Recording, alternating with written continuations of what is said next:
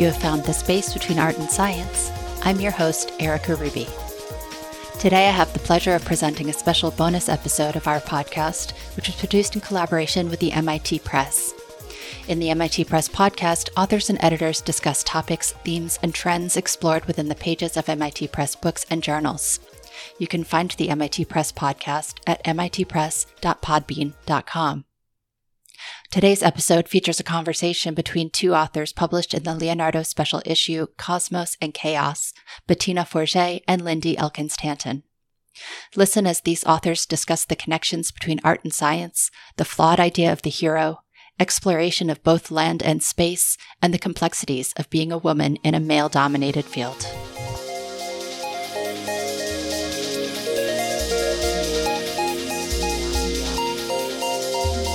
We're going to uh, introduce Bettina Forget and Lindy Elkins Tanton.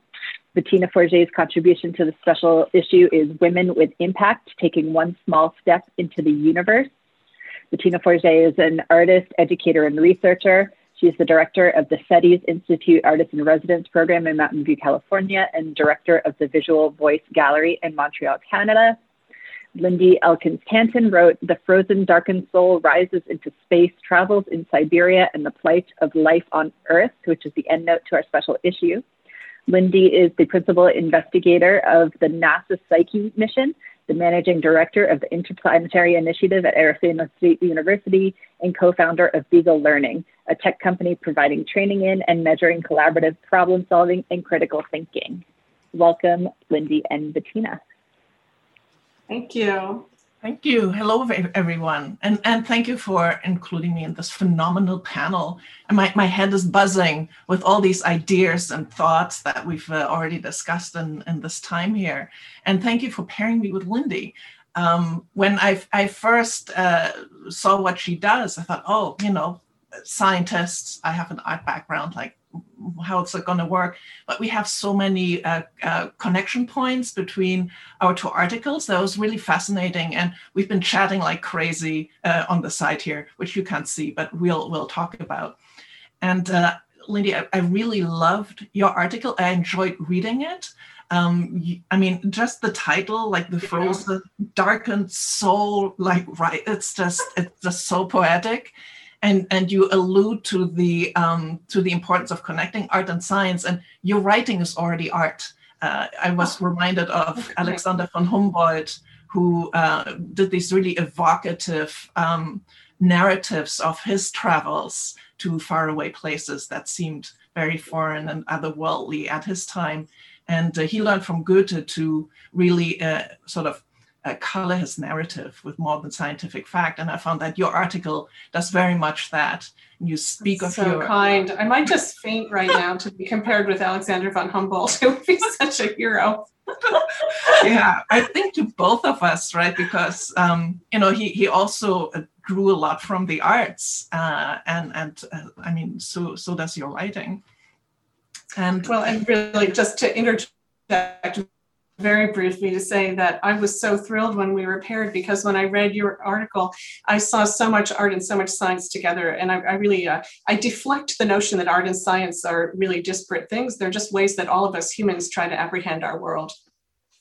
Yes, I, and I think these are such artificial boundaries that also restrict us and the world, the sort of view that we have of ourselves and our capabilities and the capabilities of others. So what really, really need to do is to sort of follow our own north star, what the, our own passions, which you really do. Um, I, I loved how you described your field work, being in Siberia, the experience of you and the landscape. And there's this quote that I picked out, uh, like you described the vast wilderness left felt too big to fit into the earth I knew. It's just that that was just so lovely. So I'd like you to talk about um, what it was like for you to be doing field work also as a woman like in, in you know in russia as, you you know you, your narrative is, is really like in this adventure story but you also offer critique about uh, the impact that you have as a researcher in the landscape and the impact of your research uh, on like uh, environment and indigenous people. So can you elaborate a bit on that I, I, thank you so much. It's a lovely introduction. Uh, and so, indeed, uh, we had um, a very large project that involved scientists from uh, uh, there were about 30 scientists from eight different countries and most of the fieldwork happened in Russia. And my particular part of the project, we had five field seasons in central Siberia, everywhere from down in the south, not too far from Lake Baikal, um, uh, in Ust-Ilimsk on the on the Angara River, and then in central Siberia near Tura on the Nizhnyaya Tunguska River, and then in the far north, both near um, Norilsk and and then also um, by a small town called Hanga um, on an inlet to the Arctic Ocean and in these different explorations, I was out in the field with usually a group of four or five people, um, sometimes an American graduate student with me, but mostly with my Russian colleagues. And um, it was astonishing to see from the helicopters. We would get dropped by helicopter out on these rivers, and then we'd spend several weeks in boats or hiking by ourselves um, hundreds and hundreds of kilometers from anyone. And uh, to see the size of Siberia, even for someone who lives now in the American Southwest, and I can be in a plane and look over the deserts of the western part of North America, Siberia is so gigantic. And to see it is almost to see an ocean, only it's a land. Uh, and, and the beauty of it is breathtaking. And so when we were in the little towns, um, that's when I would understand the human connection with this vastness. And um, one, one part of what I experienced that you and I have been chatting about is um, what it is to be a woman leader in science, particularly in exploration. I think of all the parts of human endeavor, exploration is one of the hardest places for women to find a foothold. It's really thought to be the world of the male hero. And, uh, and so I would be in these tiny towns and we would go to the little tiny grocery stores and I had, a, you know, a year of intensive Russian, and I could say Zorostoitsia and Ochin Priadna. And, um, and I would have little conversations with the women working in the stores. And they would always, as soon as the men went away, they would bring out, um, you know, the, the berry liqueur that they had made from the previous year and give us little drinks and we would drink to each other's health and immediately become best friends. And we would learn how many children we each had and where we lived. And then they would always tell me that geology is no work for a woman and that I should go home and be with my husband and my fa- and my son right away. And that and I would just leave them shaking their heads and I would think what gender am I? You know I'm not a Russian woman. I'm not a Russian man. I'm not an American man. You know, what am I doing? I would feel so alienated from all the different parts of where I was. And then we would see the indigenous peoples, the Evenks and the other people who had lived in central Siberia and now increasingly displaced. And all, all these things together made me think more and more about what we all know, which is that exploration is the devastation and suffering of Indigenous peoples, and that exploration has always been for the financial betterment of mainly the wealthy men of the, of the community. And so I really see space exploration as a way for us to do it right a way for us to be the society that we know we can be and to become that inspiration for creating things better on earth. And so I was so excited about your art project and the fact that you look at the moon with the beautiful telescope that I see behind you over your shoulder.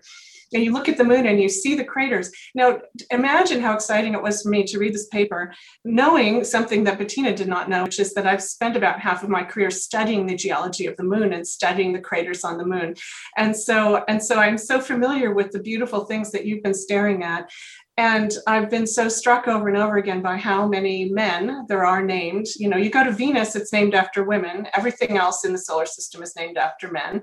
Um, and thinking about what our position is in this place. And then you created this art project where we could put on the bottom of our boots the impressions of craters. And as we walked, we could make our own craters here on Earth.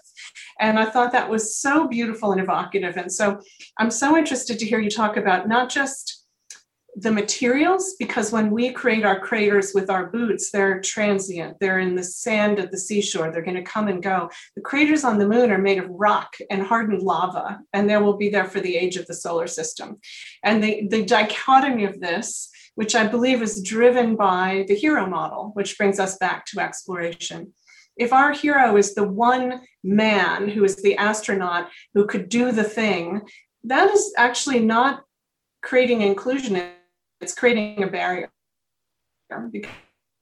because I never see myself in that person doing that thing. And so you know, what is the prevalence of the posture of the hero, the singular expert, the leader filled with confidence and assertion in your field? And what is the relevant relative importance of raising others up as opposed to raising oneself up, which is what I mainly see in academia and in exploration? And I think that your gorgeous work addresses all of that. I would love to hear you talk about it. Oh, thank you. That's a really great question. Um, because we had that hero story both in the arts and in science you know, like the Einstein genius, you know, uh, single-handedly will fill the whole blackboard with like these fantastic equations. That's a trope. But on the other hand, we have people like Jackson Pollock, genius, swirl some art around, best best artist in North America. So you know, obviously, uh, and and these are sort of these male hero types, uh, and that is echoed in how we uh, mark places as well. The my my inspiration for the Woman with Impact uh, series was because only like less than 2% of all moon craters are named after women. And it's important how we name things, how we name things on Earth, how we, um, Lucy Lippard says, like our cities, our mirrors, you know, we live in them and we, we sort of co-shape them and, and they shape us and we shape it. And uh, I find that this idea of the hero stories is so inaccurate, both in art and science. Uh, actually, science is very collaborative. And uh, it's always teams and all, even in in the arts, especially now in contemporary practice, it's so collaborative. It's it's cross-disciplinary, transdisciplinary, interdisciplinary. We work as uh, you know collaborators. Like everybody here who talked was sort of alluding to the fact that we we're sort of inspired by and working with other people. And I think that is a much more accurate and, and healthy way to approach it as a network of individuals embedded in a network that is our world, our, our environment. Uh, we know that we're one species of many. I think the sort of rhizome uh, approach to life and, and us is much uh, um, leads to more creativity and breakthroughs than this. So we, we talked about boundaries. The individual as a boundary is a problem. You know, this we need to open that up. And of course, the uh, power dynamics and hierarchies that are implied through that hero model is that is a, it is a male hero and women can uh, or have a really hard time breaking into the STEM field, breaking into sciences, because you're always being the other who breaks in. That's and right. when we're when we're looking at female achievements, even in the arts, it's always oh, women they just work very hard, don't they? They're just so meticulous. And this is why they're doing making nice things. Uh, and the men are just, you know, they wake up in the morning and then they just write a novel. That's just how that. They're happens. just geniuses. It's They're just yeah. inborn geniuses. And I think art and what we're doing and what you're doing can really help uh, break that, especially by breaking the art and science boundaries. I think we're breaking the associated gender stereotypes, and that is that is a sort of central part of, of also of my work. And and something that you alluded to in your uh, article as well the idea that art can actually help us to be better humans uh, on this on this planet. And uh, i would love to find out more about the um, uh, psyche inspired uh, project that you have instigated where you're bringing artists in to work on the psyche mission and the perspective that, that you're taking on this I know we don't have time to talk about that. Unfortunately, Erica has let us know it's the end, although I would love to. I could in- invite everyone to look at our website, psyche.asu.edu, and see what NASA has funded us to do with artists. Thank you for making that a possibility that I could mention.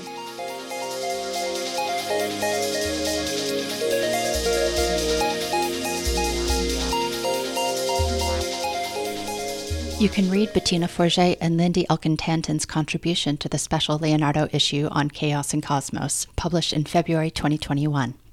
This bilingual issue in Russian and English was produced with Sciland Media Art Lab and can be read through the MIT Press Journal's website, Project Muse, and various institutional subscriptions.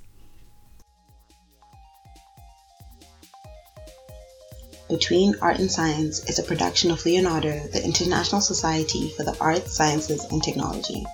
Our editorial director is Erica Hruby. This episode's featured discussion was produced for Laser St. Petersburg, the Leonardo Art Science Evening Rendezvous hosted by Silent Media Art Lab. Leonardo Reviews is led by Editor in Chief Michael Punt, production assistance by Tina Zumaka. Our theme music was composed by Wyatt Koish. Find out more about Leonardo, our publications, and our programs at www.leonardo.info